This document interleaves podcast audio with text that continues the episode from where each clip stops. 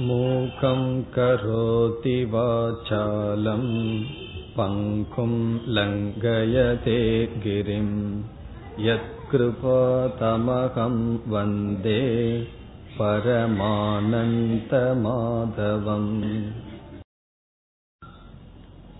சென்ற வகுப்பில் அவதாரத்தினுடைய தத்துவத்தை பார்த்தோம் நான்காவது அத்தியாயமானது. பகவான் தான் உபதேசித்த ஞானத்தினுடைய பெருமையுடன் துவங்கினார். ஞானயோகம் கர்மயோகம் என்று இரண்டு விதமான யோகம் பகவானால் பேசப்பட்டு இந்த ஞானத்தை நான் சூரிய பகவானுக்கு கொடுத்தேன்.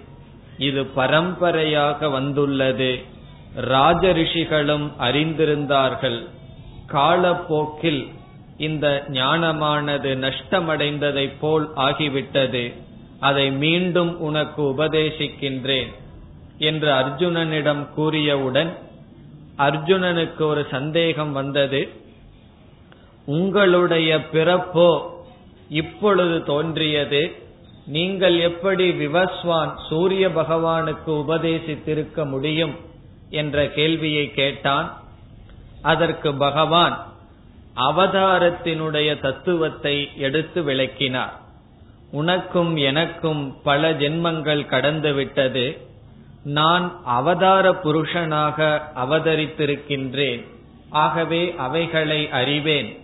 நீ சம்சாரியான ஜீவனாக பெறப்படுத்துள்ளாய் ஆகவே அறிய மாட்டாய் என்று. அவதாரத்தினுடைய நோக்கம் என்ன என்றும் பகவான் கூறினார். எப்படி நம்முடைய இந்த உடலுக்கு ஒரு ஆபத்து வந்தால் அதை காப்பாற்றுவதற்கான சக்தியை பகவான் இந்த உடலுக்கு கொடுத்துள்ளாரோ அதே போல இந்த பிரபஞ்சம் பகவானுடைய உடல். இந்த உடலுக்கு அதர்மம் என்கின்ற நோய் வரும்பொழுது அதை நீக்குவதற்காக பகவானே ஏற்படுத்தி கொண்ட ஒரு முறைதான் அவதாரம்.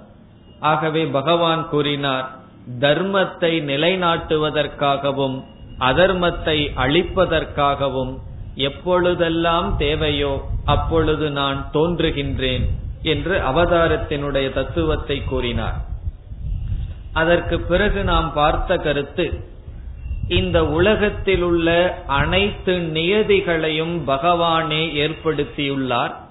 அதற்கு பகவான் உதாரணமாக பதிமூன்றாவது ஸ்லோகத்தில் கூறுகின்றார் முதல் வரியில் சாதுர்வர்ணியம் மயா சிருஷ்டம் குணகர்ம விபாகசக நான்கு விதமான பிரிவானது என்னால் ஏற்படுத்தப்பட்டது. பிராமணன் க்ஷத்ரியன் வைஷ்யன் சூத்ரன் என்கின்ற நான்கு விதமான பிரிவு மனிதர்களுக்குள் நான் செய்துள்ளேன் என்று பகவான் கூறுகின்றார். இங்கு முக்கியமாக பார்க்க வேண்டிய சொல் எதனுடைய அடிப்படையில் மனிதர்களை நான் பிரித்துள்ளேன்? என்று கூறும் பொழுது குண கர்ம விபாகம் என்கின்றார். குணம் என்றால் மனிதர்களுடைய குணத்தின் அடிப்படையில் நான்காக நான் பிரிக்கின்றேன். கர்ம என்றால் மனிதர்கள் செய்து வரும் செயலின் அடிப்படையில் நான் நான்காக பிரிக்கின்றேன் என்று கூறுகின்றார். பிறப்பை பற்றி இந்த இடத்திலேயோ வேதத்திலேயோ கிடையாது. ஆனால் அறியாமையில் பிறப்பின் அடிப்படையில் மனிதர்கள் ஜாதியை வகுத்து வருகின்றார். இங்கு பகவான் குணத்தின் அடிப்படையில் மனிதர்களை நான் நான்கு விதமாக பார்க்கின்றேன் என்கின்றார். யாருக்கு தியாக புத்தி சத்துவகுணம் மேலோங்கி இருக்கின்றதோ அவர்கள் பிராமணர்கள். யாருக்கு ரஜோகுணம் இருக்கின்றது அதே சமயத்தில் அதில் சற்று சத்துவம் கலந்து உள்ளதோ அவர்கள் க்ஷத்திரியர்கள். ஆகவேதான் அவர்களுக்கு ரஜோகுணம் இருப்பதனால் போர் புரிகின்றார்கள். சத்துவ குணம் இருப்பதனால் நாட்டுக்காக அந்த காரியத்தை செய்கிறார்கள். பிறகு வைஷ்யன் என்பவனுக்கும் ரஜோகுணம் இருக்கின்றது. ஆனால் சுயநலத்துடன் இருக்கின்றான். சூத்ரன் என்பவன் அதிகமாக புத்தியை பயன்படுத்தாமல் உடலளவில் வாழ்க்கையை வாழ்கின்றவன். இவ்விதம் நான்கு விதமான பிரிவை மனிதர்களுக்குள் நான் ஏற்படுத்தியுள்ளேன் என்று முதல் வரியில் கூறுகின்றார். பிறகு இரண்டாவது வரியில் பகவான் முற்றிலும் வேறுபட்ட கருத்திற்கு வருகின்றார். அதைத்தான் இன்றைய வகுப்பில் நாம் பார்க்க வேண்டும். என்ன கருத்துக்கு வருகின்றார் என்றால் இந்த நான்காவது அத்தியாயத்தினுடைய மைய கருத்து ஞான கர்ம சந்நியாசம். இந்த அத்தியாயத்திற்கே அப்படித்தான் பெயர். ஞான கர்ம சந்நியாச யோக அல்லது சுருக்கமாக கூறினால் ஞான யோகம் இந்த நான்காவது அத்தியாயத்தில் முதல் பகுதியில் அவதாரத்தினுடைய தத்துவம் கூறப்பட்டிருந்த போதிலும் இந்த அத்தியாயத்துக்கென்றே முக்கிய கருத்து ஞான யோகம் என்பதுதான். காரணம் இரண்டாவது அத்தியாயத்தில் ஞான யோகம் பேசப்பட்டது கர்மயோகமும் பேசப்பட்டது. மூன்றாவது அத்தியாயத்தில் கர்மயோகம் விளக்கப்பட்டது இனி நான்காவது அத்தியாயத்தில் பகவான் ஞான யோகத்தை எடுத்து விளக்க வேண்டும். அந்த கருத்தை மையமாக கொண்டதுதான் இந்த அத்தியாயம். அந்த கருத்திற்கு வருகின்றார். நாம் இன்றைய வகுப்பில் ஞான யோகத்தினுடைய சாரத்தை பார்க்க இருக்கின்றோம். இந்த கருத்து சற்று ஆழ்ந்த கருத்து. ஆரம்ப காலத்தில் அவ்வளவு சுலபமாக நமக்கு புரிவது கடினம். இதை சில காலம் வேதாந்தம் படித்ததற்கு பிறகுதான் புரியும். இருந்தாலும் இந்த அத்தியாயத்தில் பேசப்படுவதனால் நாமும் புரிந்து கொள்ள முயற்சி செய்வோம். இரண்டாவது வரியில் பகவான் என்ன சொல்கின்றார்? பதிமூன்றாவது ஸ்லோகத்தில் தஸ்ய கர்த்தாரம் அபிமாம் வித்தி அகர்த்தாரம் அவ்வயம் முதல் வரியில் சொன்னார் நான் தான் இந்த உலகத்தை படைத்தேன். இந்த உலகத்தில் இருக்கின்ற நியதிகளை நான் தான் வகுத்து கொடுத்தேன். அனைத்தையும் நான் செய்தேன் நான் செய்தேன் என்று கூறிய பகவான் அடுத்த வரியிலே கூறுகின்றார் இவைகளை நான் செய்த போதிலும் இவைகளை நான் செய்யவில்லை என்று கூறுகின்றார். தஸ்ய கர்த்தாரம் அபி. பகவான் வந்து முதல் வரியில நான் செய்தேன்னு சொல்லி அதை நான் சொன்னதை மறந்துட்டு இரண்டாவது வரியில நான் செய்யவில்லைன்னு மறந்துட்டு சொல்லியிருப்பாரோங்கிறதுக்கு பகவானே சந்தர்ப்பம் கொடுக்கல.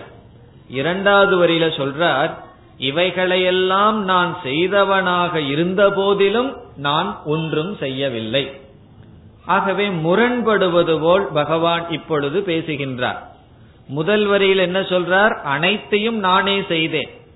இரண்டாவது வரியில் என்ன சொல்றார்? அனைத்தையும் நான் செய்தவனாக இருந்த போதிலும் நான் ஒன்றும் செய்யவில்லை. அகர்த்தாரம் அவ்வியம். நான் அழியாதவன் மாறாதவன் அகர்த்தா என்று புரிந்துகொள் என்று பகவான் கூறுகின்றார். கர்த்தா என்றால் செய்பவன் அகர்த்தா என்றால் ஒன்றும் செய்யாதவன் தன்னை ஒன்றும் செய்யாதவனாக பகவான் கூறுகின்றார். இந்த இடத்திலிருந்துதான் ஞான யோகம் என்ற தலைப்பு துவங்குகின்றது. பதிமூன்றாவது ஸ்லோகத்தில் இரண்டாவது வரியிலிருந்து பதினா இருபத்தி நான்காவது ஸ்லோகம் வரை நான்காவது அத்தியாயத்தில் ஞான யோகமானது இருக்கின்றது. அதனுடைய மைய சாரத்தை தான் இப்பொழுது நாம் சுருக்கமாக விசாரிக்க இருக்கின்றோம். இந்த முரண்படும் சொல்லை நாம் எப்படி புரிந்து கொள்ள வேண்டும் என்றால் இரண்டாவது அத்தியாயத்தில் பகவான் ஜீவாத்மாவினுடைய தத்துவத்தை பற்றி பேசினார். ஒவ்வொரு ஜீவர்களையும் இரண்டாக பிரித்தார். ஆத்மா அனாத்மா என்று பிரித்தார். உங்களுக்கு இந்த சொல் ஞாபகம் இருக்கும் என்று நினைக்கின்றேன். ஆத்மா அனாத்மா என்று ஒவ்வொரு மனிதர்களையும் ஜீவர்களையும் பகவான் பிரித்தார். அனாத்மா என்றால் இந்த உடல் மனம் இவைகள். ஆத்மா என்றால் இந்த உடலையும் மனதையும் எது அறிகின்றதோ அந்த அறிவு சுரூபம் ஆத்மா.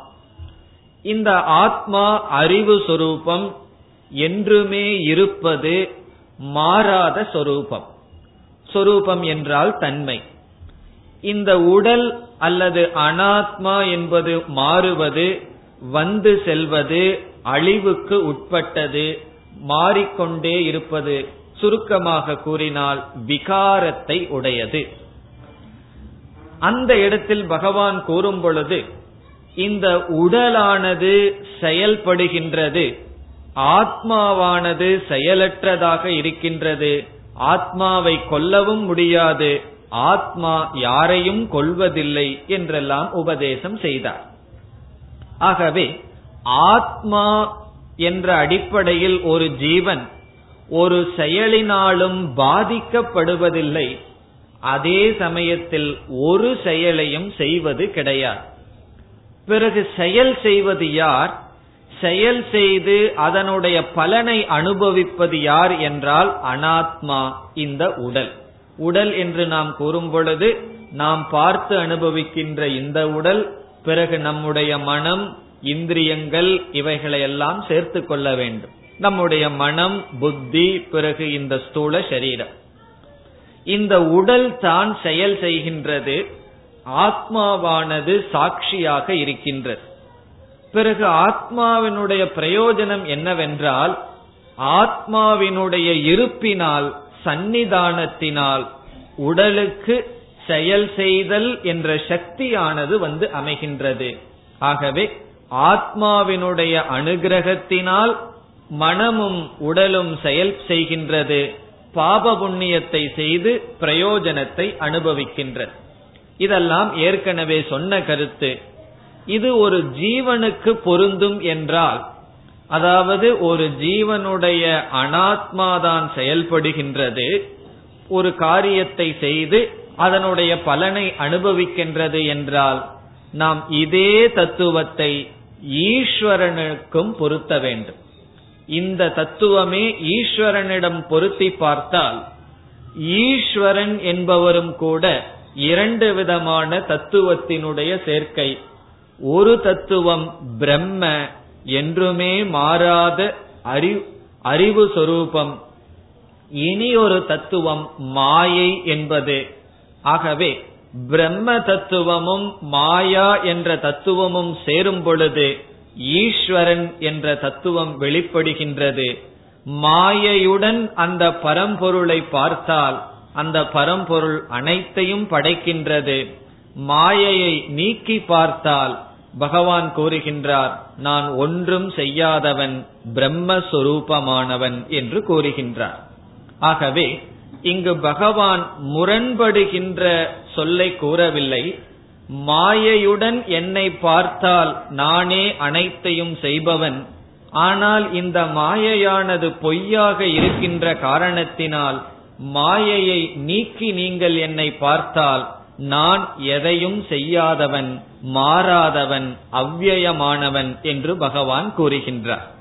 இவ்விதம் கூறியதற்கு பிறகு பகவான் ஈஸ்வரன் ஆனவர் தான் யார் என்ற ஞானத்துடன் இதை சிருஷ்டி செய்து இதை சம்ஹாரம் செய்து வருகின்றார். ஆனால் ஜீவனானவன் தான் யார் என்று தெரியாமல் பிறந்து வாழ்ந்து இறந்து வருகின்றான். தனக்கு தன்னை பற்றிய ஞானம் இருப்பதனால் அடுத்த ஸ்லோகத்தில் பகவான் சொல்கின்றார் நமாம் கர்மாணி லிம்பந்தி நமே கர்மபலே ஸ்பிருகா. நான் படைத்தல் காத்தல் அழித்தல் என்கின்ற தொழிலை செய்கின்றேன். இந்த செயல்களானது என்னை ந லிம்பந்தி என்றால் என்னை பந்தப்படுத்தாது. காரணம் என்ன? இந்த செயலினுடைய பலனில் எனக்கு ஆசையில்லை என்று பகவான் கூறுகின்றார்.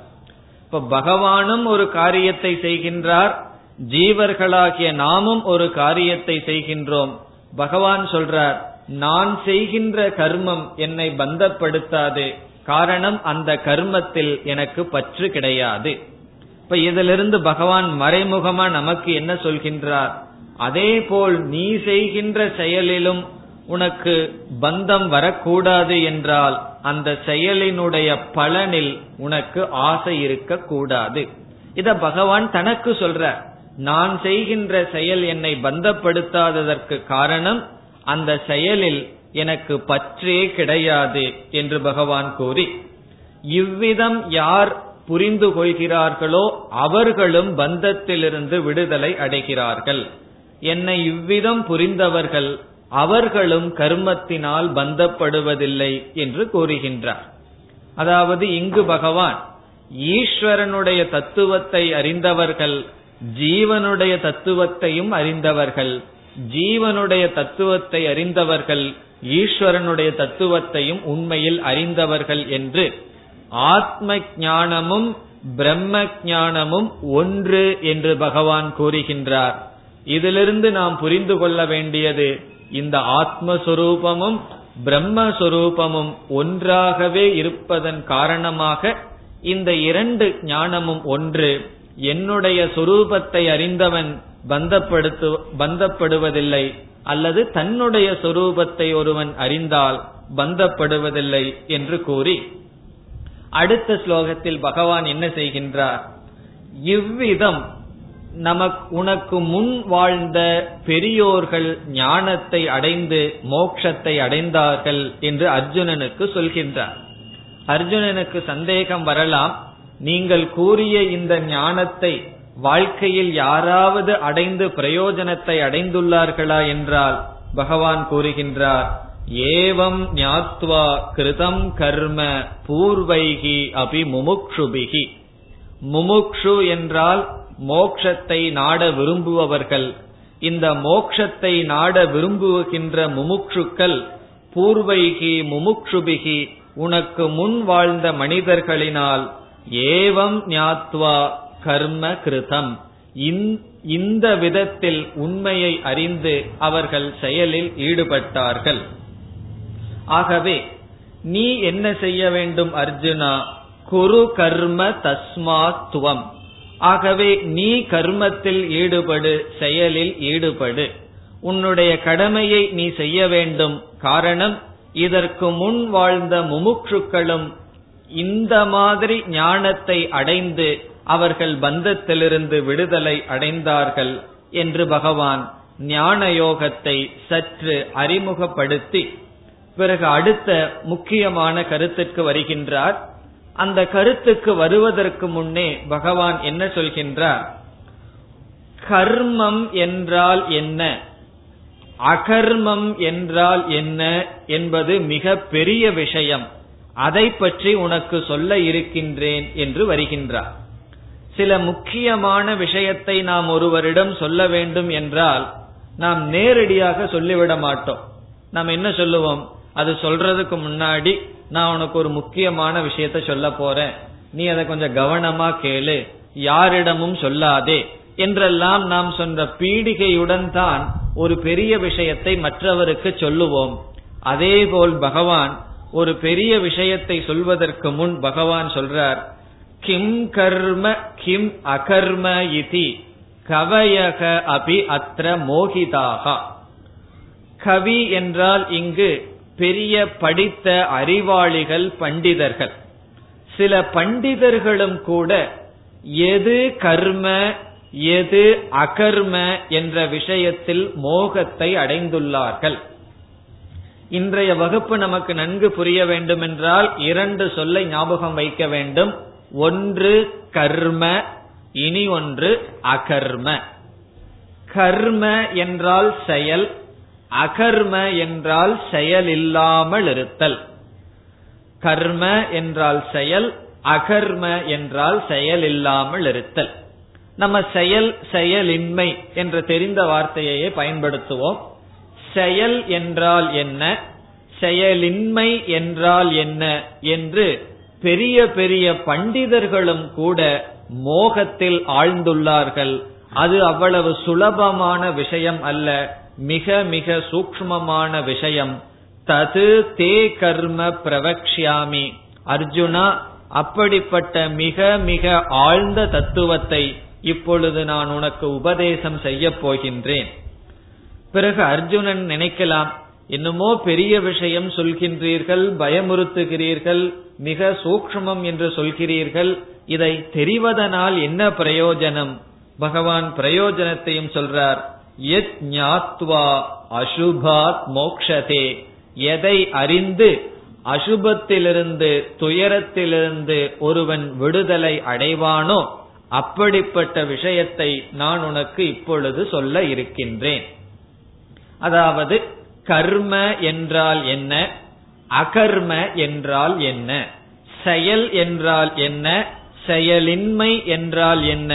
இதை குறித்து பெரிய பெரிய பண்டிதர்களும் வேத வேதாந்தத்தை அங்கங்களுடன் படித்தவர்களும் கூட அவ்வளவு சரியாக புரிந்து கொள்ளவில்லை. மோகத்தை அடைந்துள்ளார்கள். தவறாக புரிந்து கொண்டவர்கள் பலர் இருக்கின்றார்கள். ஆகவே நான் உனக்கு இந்த தத்துவத்தை இப்பொழுது கூற இருக்கின்றேன். பிறகு அடுத்த ஸ்லோகத்திலும் பகவான் சொல்கின்றார் கர்மத்தினுடைய தத்துவத்தை அறிய வேண்டும் அகர்மத்தினுடைய தத்துவத்தை அறிய வேண்டும் விகர்மத்தினுடைய தத்துவத்தை அறிய வேண்டும் என்று மூன்று சொல் அடுத்த ஸ்லோகத்தில் பயன்படுத்துகின்றார். கர்மணோகபி போத்தவ்யம் கர்மத்தினுடைய தத்துவம். செயல் என்றால் என்ன? அந்த தத்துவத்தை அறிய வேண்டும். அகர்மத்தினுடைய தத்துவத்தை செயலின்மை என்றால் என்ன என்பதையும் புரிந்து கொள்ள வேண்டும். விகர்மத்தினுடைய தத்துவத்தையும் புரிந்து கொள்ள வேண்டும் என்று கூறுகின்றார். இங்கு பகவான் விகர்ம என்ற வார்த்தையை சொன்னாலும் அதை பற்றி விளக்கப் போவதில்லை. ஆகவே அதை நாம் முதலில் பார்க்கலாம். விகர்ம என்று பகவான் கூறியது வேதத்தில் என்னென்ன செயல்கள் செய்யக்கூடாது என்று சொல்லி இருக்கின்றதோ அது விகர்ம விருத்த கர்ம. விகர்ம என்றால் மது அருந்தாதே மற்றவர்களுடைய பொருளை திருடாதே. இப்படியெல்லாம் வேதத்தில் எதை செய்யக்கூடாது என்று சொல்லி இருக்கின்றதோ அது விகர்ம. அதையும் ஒரு மனிதன் தெரிந்து அதன்படி வாழ வேண்டும். அதை பற்றி பகவான் விளக்கப் போவதில்லை. பகவான் இங்கு எடுத்துக்கொள்கின்ற கருத்து கர்ம அகர்ம செயல் செயலின்மை. இதை பற்றி நான் கூற இருக்கின்றேன். இந்த கர்மத்தினுடைய தத்துவம் மிக மிக கடினம் என்று பகவான் சொல்கின்றார். நம்ம வாழ்க்கையில சற்று ஆராய்ந்து பார்த்தாலும் இந்த கர்மத்தினுடைய தத்துவத்தை முழுமையா நம்மால புரிஞ்சுக்க முடியாது. இது பிராரப்தம்னு எடுத்துக்கிறதா? இல்லது நம்மளுடைய முயற்சி செய்து போனதுன்னு எடுத்துக்கிறதான்னு சொல்லி ஒவ்வொரு சூழ்நிலையையும் நம்மால் தெளிவாக கூறி புரிந்து கொள்ள முடியாது. காரணம் அந்த அறிவை பகவான் நமக்கு கொடுக்கவில்லை. இந்த கர்மத்தினுடைய கதி ககனா மிக மிக ரகசியம். அது பகவானுடைய கால்குலேஷன் பகவானுடைய திட்டம். அது அவ்வளவு சுலபமாக நாம் புரிந்து கொள்ள முடியாது என்று பகவான் கூறுகின்றார். அதனாலதான் சிலர் கேட்கின்றார்கள் ஒருவன் அதர்ம செஞ்சிட்டே இருக்கா? சந்தோஷமா இருக்கானே. நான் வாழ்க்கையில நல்லதே செஞ்சிட்டு இருக்கிறனே கஷ்டப்படுறனே. அப்ப கர்மத்துக்கு என்ன பலன் இருக்கின்றது? என்றெல்லாம் வாழ்க்கையில் எல்லோரும் கேட்கிறார்கள். நல்லது செய்யறவன் கஷ்டப்படுறதாக பார்க்கிறோம். தவறு செய்பவன் சந்தோஷமா இருக்கிறத வாழ்க்கையில பார்க்கிறோம். ஆகவே இந்த கர்மத்தினுடைய தத்துவத்தை நம்மால் செய்ய முடியவில்லையே. நம்ம யாராவது இடம் போய் சந்தேகம் கேட்டா ஒரே வார்த்தையில முடித்து விடுகிறார்கள். அதெல்லாம் பூர்வ புண்ணியம் அல்லது பூர்வ ஜென்மம்னு முடித்து விடுகிறார்கள். அது எனக்கு பதிலாக தெரியவில்லையே என்றார். உண்மையில் அப்படிப்பட்ட சில நெருக்கடியில் உண்மையான பதிலை நம்மால் கண்டுகொள்ள முடியாது. ஓரளவுதான் நாம் புரிந்து கொள்ள முடியும். ஆகவே பகவான் சொல்றார் கர்மத்தினுடைய தத்துவம் மிக மிக ரகசியம். அது அவ்வளவு சுலபமல்ல என்று சொல்லி இனி பகவான் பதினெட்டாவது ஸ்லோகத்திற்கு வருகின்றார். இதுவே இந்த அத்தியாயத்தினுடைய முக்கியமான ஸ்லோகம் அல்லது முழு பகவத்கீதையிலே முக்கியமான ஸ்லோகங்களில் இதுவும் ஒன்று. என்ன சொல்றார் இப்பொழுது? இப்ப இதுவரைக்கும் பகவான் வந்து எச்சரிக்கை சொல்ற மாதிரி சொல்லிட்டு வந்தார். நான் ஒரு பெரிய தத்துவத்தை சொல்ல போகின்றேன்.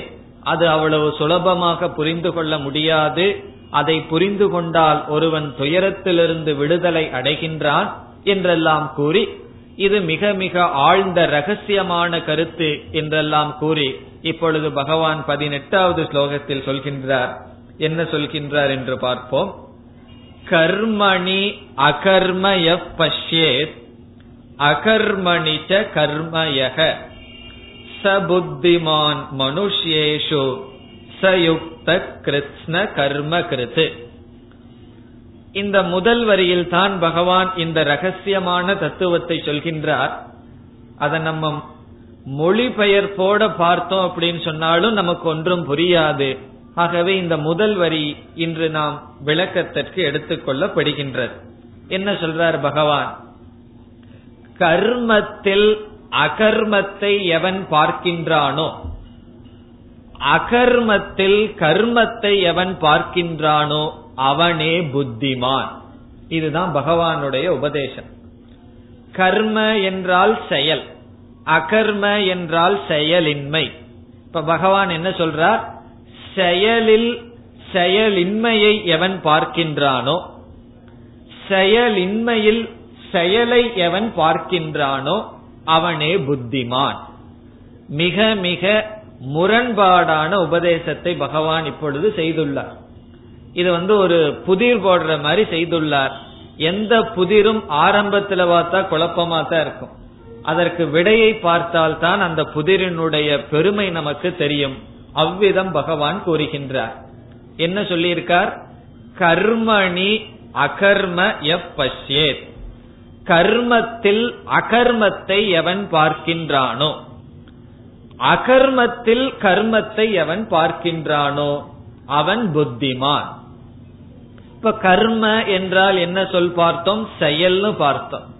இப்ப செயலில் செயலின்மையை யார் பார்க்கிறாரோன்னு பகவான் சொல்ற இப்ப நம்ம செயல்ல எதை பார்க்கணும்? செயல்ல செயலத்தான பார்க்கணும். செயலின்மையில் எதை நாம் பார்க்க வேண்டும்? செயலின்மையில் செயலின்மையை தான் பார்க்க வேண்டும். ஆனா பகவான் என்ன சொல்றார்? செயலில் செயலின்மையை எவன் பார்க்கின்றானோ? செயலின்மையில் செயலை எவன் பார்க்கின்றானோ? அவனே புத்திமான் என்று பகவான் சொல்றார். அதாவது பகவத்கீதையில சில ஸ்லோகங்களை குறிப்பிட்டு அந்த ஸ்லோகங்களினுடைய அர்த்தத்தை வியாசர் சொல்ற வியாசர் தானே இத பகவான் சொன்னதை எழுதி வச்சார். வியாசர் என்ன சொல்றார்? சில ஸ்லோகங்களை குறிப்பிட்டு கீதையில் இந்த அர்த்தத்தை நான் அறிவேன் இந்த ஸ்லோகத்தினுடைய பொருளை எனக்கு தெரியும் என்னுடைய மகனான சுகனு சுகதேவருக்கு தெரியும் மற்றவர்களுக்கு இது தெரியுமா தெரியவில்லையா என்று எனக்கு தெரியவில்லைன்னு சொல்ற. அப்படிப்பட்ட ஸ்லோகங்களில் இது ஒரு ஸ்லோகம். காரணம் என்ன? மேலோட்டமா பார்த்தா நமக்கு என்ன புரியும்? அகர்மத்தில் கர்மத்தை யார் பார்க்கிறார்களோ? கர்மத்தில் அகர்மத்தை யார் பார்க்கிறார்களோ? செயலில் செயலின்மையை யார் பார்க்கிறார்களோ? செயலின்மையில் செயலை யார் பார்க்கிறார்களோ? அவர்களே புத்திமான் என்று பகவான் சொல்றார். இது வந்து நம்முடைய அனுபவத்துக்கு விரோதமான உபதேசம் போல் தெரிகின்றது. இப்பொழுது இவ்விதம் பகவான் உபதேசிக்கின்றார் என்றால் அதற்கு என்ன காரணம் என்று வேறொரு அனுபவத்திலிருந்தே நாம் உதாரணத்தை எடுத்துக்கொண்டால் பிறகு பகவான் ஏன் இப்படி சொன்னார் என்று தெரியும். பிறகு இந்த சொல்லுக்கு நாம் விளக்கத்தை பார்ப்போம். இப்பொழுது நாம் அனுபவத்தில் பார்க்கின்ற இரண்டு உதாரணத்தை எடுத்துக்கொள்வோம். நாம் ஒரு பஸ்ல போயிட்டு இருக்கோம் ரொம்ப வேகமாக நம்முடைய வாகனம் சென்று கொண்டிருக்கும் பொழுது நமக்கு நம்முடைய பாதையில் அருகில் இருக்கின்ற மரங்களை பார்க்கும் பொழுது அந்த மரங்கள் எப்படி நமக்கு தெரிகின்றது? நம்முடன் சேர்ந்து பயணம் பண்ணுவது போல் நமக்கு தெரியும். ஆகவே அசையாத செயல்படாத மரங்களில் நாம் எதை பார்த்து கொண்டிருக்கின்றோம்? ஒரு செயலை பார்க்கின்றோம். நம்முடன் சேர்ந்து நகர்வது போல் நாம் அதை பார்க்கின்றோம். இப்ப முதல் முதலில் ஒரு குழந்தை நம்முடைய அருகில் பயணம் செய்தால் அந்த குழந்தை என்ன நினைக்கும்? மரங்களும் என்னுடன் சேர்ந்து பயணம் செய்கின்றது என்று நினைக்கும். இப்ப அந்த குழந்தைக்கு வந்து பெரியவர் ஒரு அறிவை கொடுக்க வேண்டும் என்றால் அவர் எப்படி அந்த குழந்தைக்கு உபதேசத்தை செய்வார்? அந்த குழந்தை என்ன நினைக்குது? நம்முடன் சேர்ந்து என்னுடன் சேர்ந்து மரங்களும் நகர்ந்து வருகின்றது. இந்த எண்ணத்தில் இருக்கின்ற குழந்தைக்கு பெரியவர்கள் எப்படி உபதேசம் செய்ய வேண்டும்? உன்னுடைய பார்வைக்கு நகர்ந்து வருகின்ற மரங்கள் நகர்வதில்லை என்றுதான் உபதேசத்தை செய்ய வேண்டும். ஆகவே நகர்கின்ற மரங்களில் நகராத தன்மையை நீ பார்க்கும் பொழுது புத்திசாலி. அப்பொழுதுதான் அவன் அறிவுடையவன் ஆகின்றான். ஆகவே நம்முடைய வாழ்க்கையில் எது நிலையாக இருக்கின்றதோ அது நிலையாகவே இருப்பதாக அறியப்படுவதில்லை. நிலையாக இருப்பது செயல்படுவது போல் நமக்கு தெரிகின்றது. அப்படி தெரியும் பொழுது எப்படி உபதேசம் இருக்க வேண்டும்? செயல்படுவது போல் தெரிகின்ற ஒன்றில் நீ செயலின்மையை பார்க்க வேண்டும் என்று உபதேசத்தை செய்ய வேண்டும். ஒரு கால் அந்த குழந்தைக்கு பெரியவர்கள் எப்படி உபதேசம் செய்கிறார் என்று வைத்துக் கொள்வோம். மரங்கள் எல்லாம் நகர்வதில்லை. அங்கு மரம் நகர்வதில்லை என்று சொன்னால் அந்த குழந்தை என்ன புரிந்து கொள்ளும்? அவர் நகராத மரத்தை சொல்கின்றார் நான் நகர்கின்ற மரத்தை பார்த்து வருகின்றேன் என்றுதான் புரிந்து கொள்ளும். எந்த மரங்கள் நகர்ந்து வருகின்றது என்று நினைக்கின்றதோ அதே மரங்கள் நகர்வதில்லை என்று புரிய வேண்டும் என்றால் நம்முடைய உபதேசம் உன்னுடைய பார்வைக்கு நகர்வதாக தெரிகின்ற மரங்கள் நகர்வதில்லை என்று சொல்ல வேண்டும். ஆகவே அந்த குழந்தைக்கு நாம் நகர்கின்ற மரங்கள் நகர்வதில்லை என்று சொன்னால் அது முரண்பாடான சொல்லா அது சரியான உபதேசம். இனி இனி ஒரு உதாரணத்துக்கு வருவோம். இப்ப இந்த உதாரணத்துல நம்ம எதை இனி ஒரு உதாரணத்தை நாம் எடுத்துக்கொள்வோம். நாம் கரை ஓரத்தில் நின்று கொண்டு இருக்கின்றோம். வெகு தூரத்தில் கப்பலானது இருக்கின்றது. அந்த கப்பலானது நகர்ந்து வருகின்றது. வெகு தூரத்தில் இருக்கின்றது. ஆனால் நம்முடைய கண்ணுக்கு எப்படி தெரியும் என்றால் அது நகர்வது போல் நமக்கு தெரியாது. அது ஒரே இடத்தில் இருப்பது போல் தெரியும். ஆகவே நகர்கின்ற ஒன்று நம்முடைய கண்ணுக்கு நகர்வதாக தெரியவில்லை. செயல்படுகின்ற ஒன்று செயலற்றதாக நம்முடைய கண்ணுக்கு தெரிகின்றது. அப்பொழுது நாம் என்ன செய்ய வேண்டும்? நகாத அந்த கப்பலில் நகர்தல் என்கின்ற தன்மையை நாம் பார்த்தால் அதுதான் சரியான அறிவு. ஆகவே ஒரு பொருள் நகர்வதில்லை நகர்வதை போல் இருக்கின்றது. நகர்தல் என்பதை இங்கு செயல்னு வைத்துக் கொள்வோம் செயல்படாத மரம் செயல்படுவது போல் இருக்கின்றது. செயல்பட்டு கொண்டிருக்கின்ற படகானது செயல்படாதது போல் காட்சியளிக்கின்றது. இதிலிருந்து நாம் என்ன முடிவுக்கு வருகின்றோம்? வாழ்க்கையில் ஒன்றை நாம் பார்த்தால் அது அவ்விதமே நமக்கு தெரிய வேண்டிய அவசியம் இல்லை.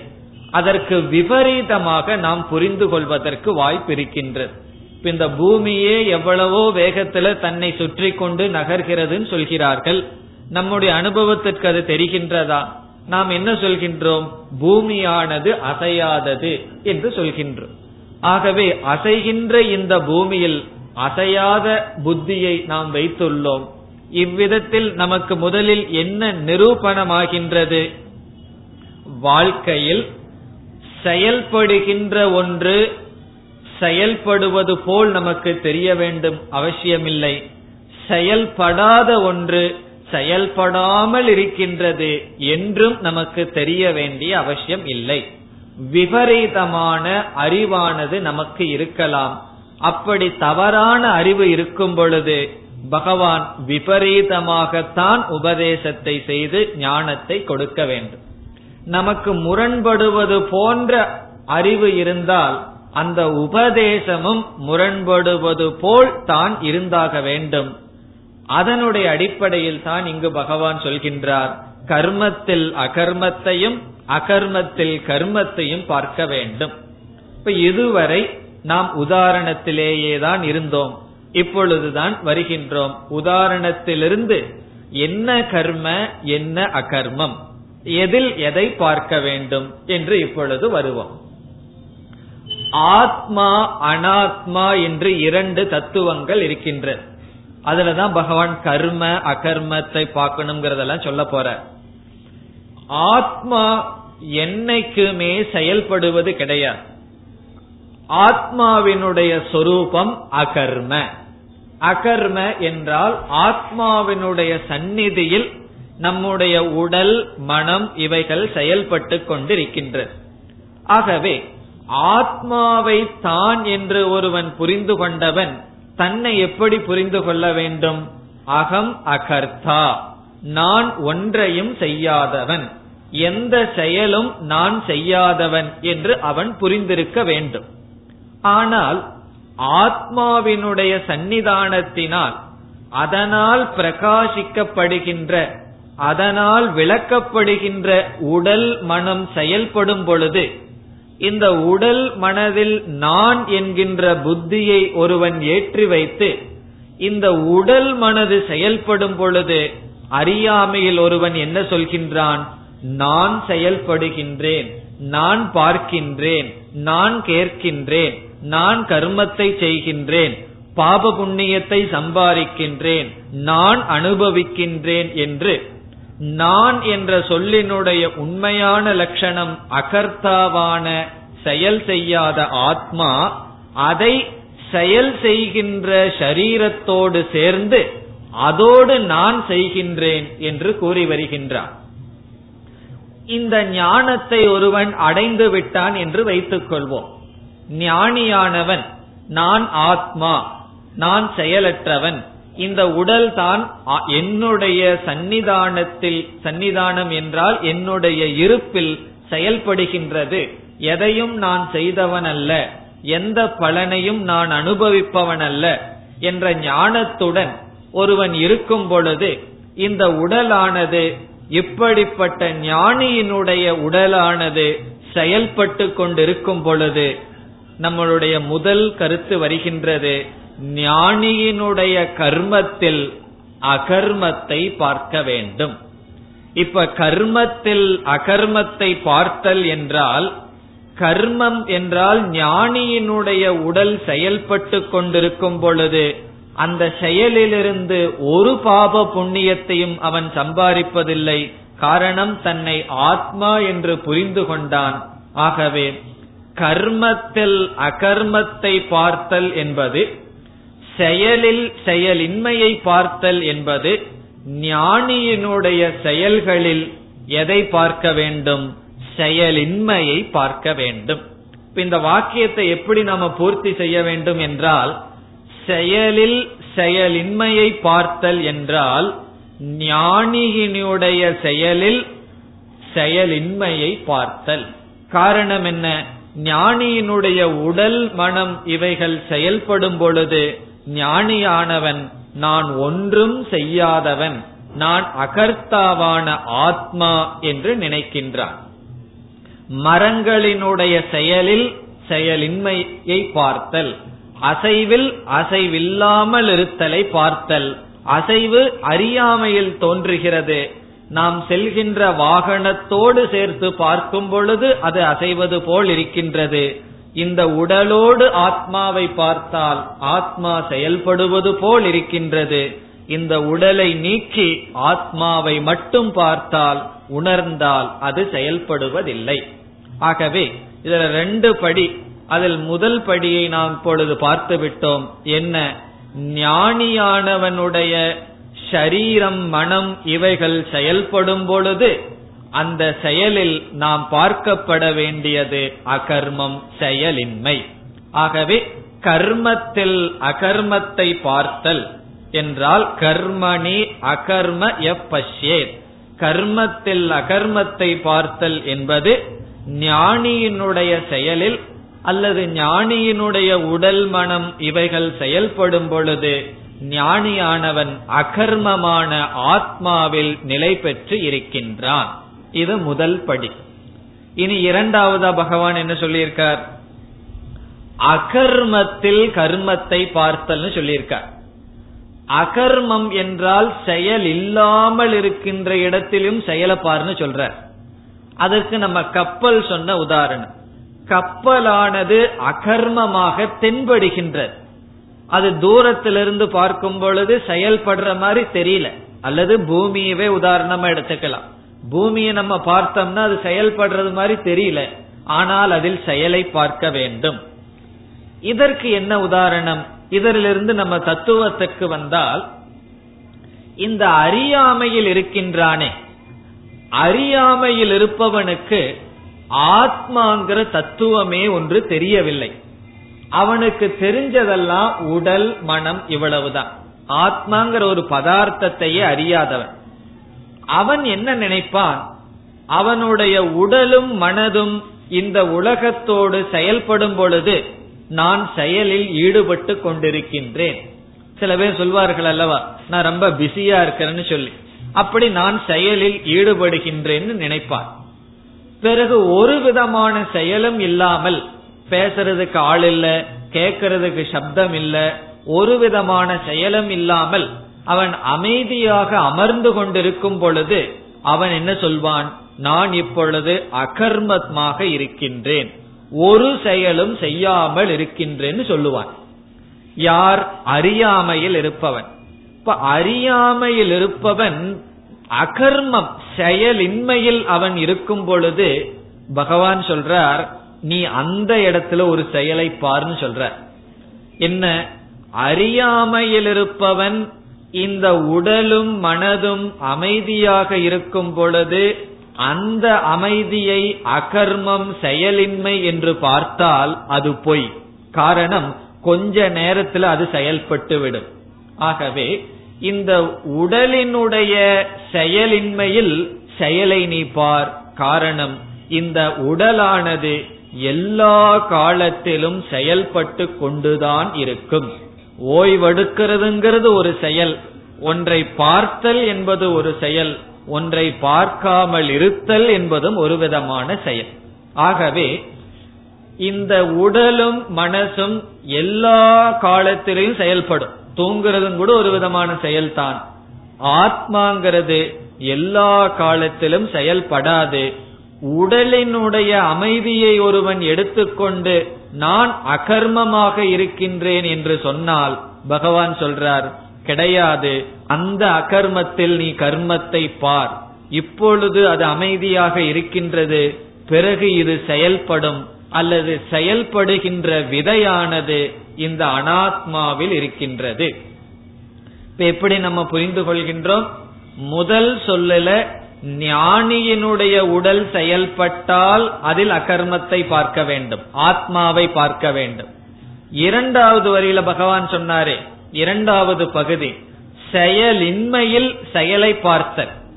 செயலின்மையில் என்றால் அறியாமையில் இருப்பவனுடைய உடல் மனம் இவைகள் செயல்படாமல் இருக்கும் பொழுதும் நீ அதற்குள் செயலை பார் என்று பகவான் கூறுகின்றார்.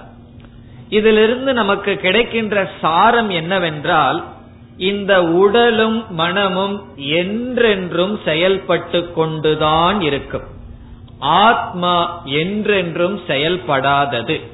இப்ப பலருக்கு வந்து ஆன்மீகம்னு சொன்ன உடனே ஒரு செயலும் செய்யக்கூடாது. எங்காவது ஓடி போயிடணும் ரிஷிகேஷ் இது போல இடத்துக்கு ஓடி போயிடணும் ஒரு பொறுப்பும் இருக்கக்கூடாதுன்னு நினைக்கிறார்கள். அது முற்றிலும் தவறு. நம்ம எந்த இடத்துல போனாலும் இந்த உடல் மனம் இவைகள் செயல்பட்டு கொண்டுதான் இருக்கும். மெட்ராஸ்ல இருந்து இங்க இருக்கிற மக்களை பார்த்து பேசுறதுக்கு பதுவா வேறொரு மக்களை பார்த்து பேசியாக வேண்டும். இங்கேயாவது வீட்டுக்குள்ள சாப்பாடு கிடைக்கும். சந்நியாச வாழ்க்கைக்கு போனா வீடு வீடா போய் பிக்ஷை எடுத்து அதுக்கே காலத்தை நாம் கழிக்க வேண்டியது வரும். ஆகவே செயல் என்பது இந்த உடலும் மனதும் எப்பொழுதும் செய்து கொண்டே இருக்கும். ஆத்மா எப்பொழுதும் செயலே செய்வது கிடையாது. ஆகவே பகவான் கூறுகின்றார் உன்னை நீ ஆத்மாவாக தெரிந்து கொள். பிறகு இந்த அனாத்மா என்றென்றும் செயல்படுவதாக புரிந்து கொள். இதுதான் பகவான் இங்கு கூறுகின்ற தத்துவத்தின் சாரம். இப்பொழுது இந்த ஸ்லோகத்தை பார்த்தால் நமக்கு முரண்பாடு தெரியக்கூடாது. நேரடியாக பார்த்தால் முரண்பாடு தெரிகின்றது. செயலில் செயலின்மையை பார். செயலின்மையில் செயலை பார்னு சொன்னார். இப்பொழுது நாம் எப்படி புரிந்துள்ளோம்? ஞானியினுடைய சரீரம் செயல்படும் பொழுது அதில் அவன் ஆத்மாவாக இருப்பதனால் செயலின்மையை பார்க்க வேண்டும். அறியாமையில் இருப்பவனுடைய உடல் மனம் செயல் இல்லாமல் இருந்தால் அதில் செயலை பார்க்க வேண்டும். காரணம் என்ன? சிறிது நேரத்திற்கு பிறகு அல்லது அதுவே ஒரு விதமான செயல் அது அப்பொழுது அமைதியாக இருந்தாலும் அமைதியாக தெரிந்தாலும் மீண்டும் அது செயலுக்கு வரும். இப்ப இந்த ஞானத்தினால ஒருவன் எப்படி மோட்சத்தை அடைகின்றான் என்றால் நாம் சாதாரணமாக நம்முடைய மன அமைதியை வெளியிருக்கின்ற சூழ்நிலைகளை வைத்து முடிவு செய்கின்றோம். மிகவும் சப்தமான அல்லது செயல் செய்கின்ற சூழ்நிலையில நம்ம இருந்தா அது நமக்கு துயரத்தை தருவதாகவும் வெளியிருக்கின்ற சூழ்நிலை அமைதியாக இருந்தால் நான் அமைதியாக இருக்கின்றேன் என்று மனிதர்கள் நினைக்கிறார் இப்ப நம்ம வந்து இந்த சப்தமான நகரத்துல இருக்கிறதுக்கு பதிலாக ஒரு ஆசிரமத்துல போய் அமைதியாக வெறும் மரம் செடி கொடிகள் மட்டும் இருக்கின்ற சூழ்நிலையில இருந்தா நமக்கு என்ன சொல்ல தோணும்? இங்கதான் அமைதியா இருக்குதுன்னு சொல்ல தோணும். இந்த இடத்துல நம்ம இருந்தோம்னா ஒரே சத்தம் ஒரே ஹாரன் சத்தம் டிராபிக்கா இருக்கு அமைதி இல்லைன்னு நம்ம சாதாரணமா சொல்லுவோம். ஆகவே ஆசிரமத்துல போய் அல்லது காட்டுல போய் வெளியிருக்கின்ற அமைதியை உடலும் ஒரு விதமான பொறுப்பில்லாமல் இருக்கும் பொழுது அதை நம்ம எங்க ஏற்றி வைக்கின்றோம்? நம்மிடத்தில் ஏற்றி வைக்கின்றோம். வெளியே அமைதியாக இருந்தால் எனக்கு அமைதியாக இருக்கின்றது. வெளியே சப்தமாக இருந்தால் நான் சப்தத்துக்குள் இருக்கின்றேன் என்று உடலினுடைய அமைதியை என்னுடைய அமைதியாகவும் உடலினுடைய செயலை வெளியில் இருக்கின்ற செயலை என்னுடைய செயலாகவும் எடுத்துக்கொள்கின்றேன். இங்கு பகவானுடைய உபதேசத்தின்படி இந்த உலகத்தில் அமைதி இருந்தாலும் அமைதி இல்லாமல் இருந்தாலும் நான் என்றும் அமைதியானவன் செயலற்ற ஆத்மா. பிறகு இந்த உலகத்தில் அமைதி இருந்தாலும் அது நிலையானது அல்ல. கொஞ்ச நேரம் அமைதியாக இருக்கும் பிறகு மீண்டும் பூகம்பம் ஆரம்பிக்கும். அவை அதற்கும் எனக்கும் சம்பந்தம் கிடையாது. அப்படின்னு சொன்னா நம்ம ஆசிரமத்துக்கெல்லாம் போக வேண்டாமான்னு சொன்னா ஆரம்ப காலத்தில் நம்முடைய மனதை அமைதிப்படுத்த அமைதியான இடத்தை நாடுவதில் தவறு கிடையாது. பகவானே சொல்லுவார் கீதையில விவிக்த சேவி ஜனசங்கம் தேவையில்லை ஜனக்கூட்டம் இல்லாத தனிமையான இடத்துக்கு செல்ல வேண்டும்ங்கிறதெல்லாம் சாதனை. அதெல்லாம் நம்மை பக்குவப்படுத்துவதற்காக. ஆனால் ஞானத்தினுடைய நிலையில் வரும் பொழுது எனக்கு வெளியே அமைதியாக இருந்தாலும் அமைதி இல்லாமல் இருந்தாலும் நான் அமைதியாக இருக்க வேண்டும். குறிப்பா இல்லறத்தில் இருப்பவர்கள் எத்தனையோ பொறுப்புகள் இருக்கும். வீட்டுல ஒவ்வொரு பிரச்சனைகள் மாறி மாறி இருக்கும். ஒரு பிரச்சனையை தீர்வு காண்டம்னா இனி ஒரு பிரச்சனை வந்து நிற்கும். அப்பொழுது நாம் என்ன நினைக்க வேண்டும்? இவைகள் மாறி மாறி இருந்து கொண்டேதான் இருக்கும். இந்த செயலுக்கும் எனக்கும் சம்பந்தம் இல்லை அமைதியாக வீட்டுல ஒரு நேரம் இருந்தா அது கொஞ்ச நேரத்துக்கு பிறகு செயலை செயல் வரும்னு பார்க்கணும். செயல் இருந்தால் அதில் செயலற்ற ஆத்மாவை பார்க்க வேண்டும். ஆகவே எவன் ஒருவன் வெளி உலக உடல் மனம் இதனுடைய நிலைக்கும் தனக்கும் சம்பந்தம் இல்லாமல் இவைகள் செயல்பட்டாலும் செயல்படாவிட்டாலும் நான் செயலற்ற ஆத்மா என்று புரிந்து கொள்கின்றானோ? அவனை பகவான் என்ன சொல்றார்? சக புத்திமான். மனுஷ்யேஷு மனிதர்களுக்குள் அவனே புத்தியை உடையவன். இங்கு புத்தி என்றால் ஆத்ம ஞானத்தை உடையவன். பிறகு சக யுக்தக அவனே பொருந்தியவன் மனதை நிலைப்படுத்தியவன். கிருஷ்ண கர்மகிருத் வாழ்க்கையில் செய்ய வேண்டிய அனைத்தையும் செய்து முடித்தவன். கர்மகிருத் என்றால் செய்து முடித்தவன். கிருஷ்ண கர்ம கிருத் என்றால் வாழ்க்கையில் அடைய வேண்டியதை அடைந்தவன் என்று சொல்கின்றார். இது ஒரு அழகான தத்துவம். சாதாரணமாக நம்முடைய மனதினுடைய அமைதிக்கும் நம்முடைய உடல் சூழ்நிலை அவைகளை சார்ந்து இருக்கின்றோம். இங்கு பகவான் கூறுகின்றார் ஆத்மா என்றும் அமைதியாக இருக்கின்றது. இந்த உலகம் என்றுமே அமைதி இல்லாமல் இருக்கின்றது. உலகத்தினுடைய அமைதியோ அமைதியின்மையோ என்னை பாதிக்க கூடாது நான் என்றுமே அமைதியானவன் செயலற்றவன். செயல் என்பது உடலிலும் உலகத்திலும் என்றும் இருந்து வரும். மரணப்படுக்கைக்கு சென்று மரணத்தை அடையும் வரை உடலும் உடலும் மனதும் செயல்பட்டு கொண்டே இருக்கும். எப்பொழுதும் நான் செயல்படாத அகர்த்தாவான ஆத்மா எனக்கு பாபமும் இல்லை புண்ணியமும் இல்லை. ஆத்மாவினுடைய அடிப்படை. பாப புண்ணியமெல்லாம் இந்த உடலுக்கு. இவ்விதம் ஞானத்தை அடைய அடைந்தவன் யார்? அவனே கிருஷ்ண கர்ம கிருத் என்று இந்த ஒரு முக்கியமான கருத்தை பதினெட்டாவது ஸ்லோகத்தில் கூறிவிட்டார்.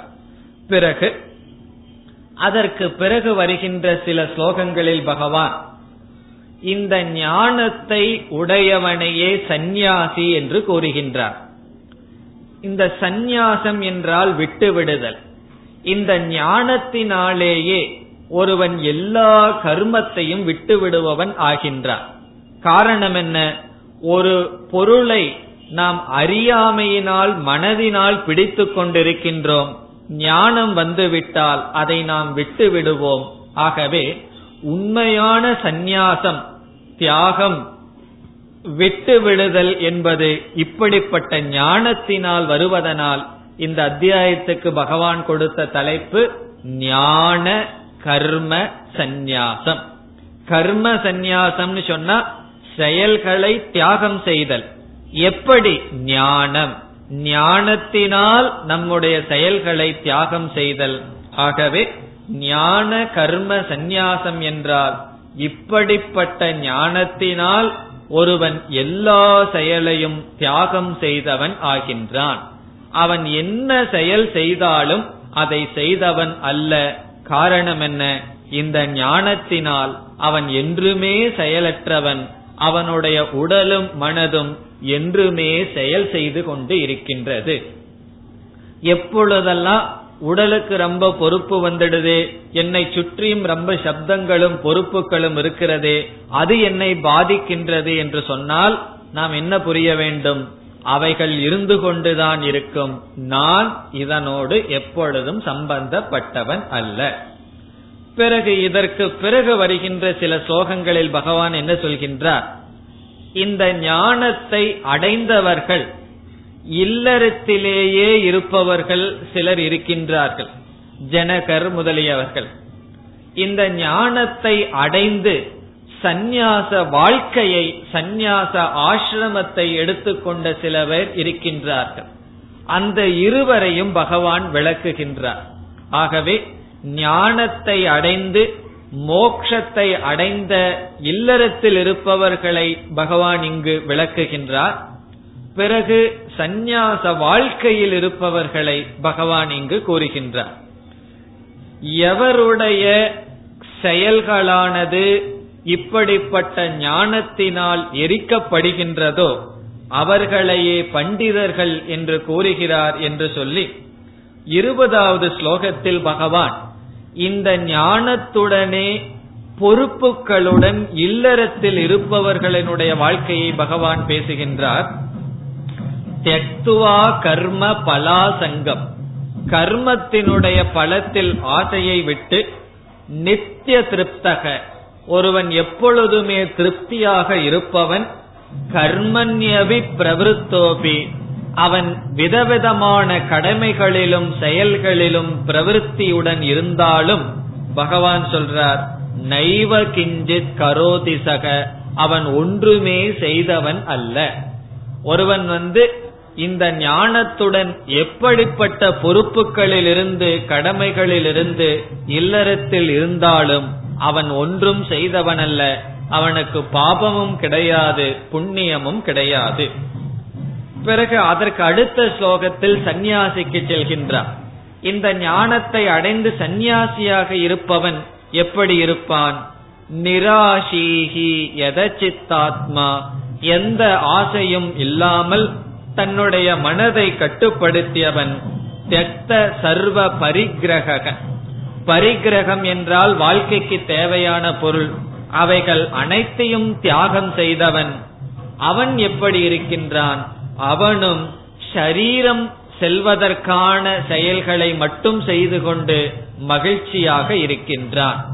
பிறகு அடுத்த ஸ்லோகத்தில் சொல்கின்றார் இந்த சந்நியாசியாக இருக்கின்ற ஞானி எதிர்ச்சாலாப சந்துஷ்டக.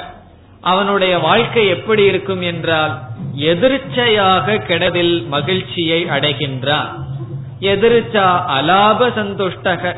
எதிர்ச்சையாக ஒன்று கிடைத்தால் அதில் சந்தோஷம் அடைகின்றான் என்று கூறுகின்றார் அதாவது வாழ்க்கைக்கு தேவையான பொருள்களில் கூட அவனுக்கு ஆசை இல்லை. இந்த ஞானியினுடைய மனம் இனியொரு நாள் உயிர் வாழணுங்கிற ஆசை இருக்கக்கூடாது. இருக்காது. அல்லது இப்பொழுதே இறந்து போகணுங்கிற ஆசையும் அவருக்கு கிடையாது. மரணத்திலேயோ வாழ்க்கை வாழ்ந்து கொண்டிருப்பதிலேயோ பற்றற்றவனாக இருக்கின்றான். அவனுடைய திருப்தி என்னன்னா எதிர்ச்சா லாபம். எதிர்ச்சான்னு சொன்னா தற்செயலாக கிடைக்கின்ற பொருள்களில் திருப்தியை அடைகின்றான். இன்னைக்கு உணவு கிடைச்சா நல்லது. உணவு கிடைக்கவில்லை என்றாலும் சரியில்லை என்று கிடைப்பதில் திருப்தி அடைகின்றான். துவந்த்வா தீதக இருமையை கடந்தவனாக இருக்கின்றான். விமர்சரக பொறாமை முதலியவைகளிலிருந்து விடுபட்டவனாக இருக்கின்றான்.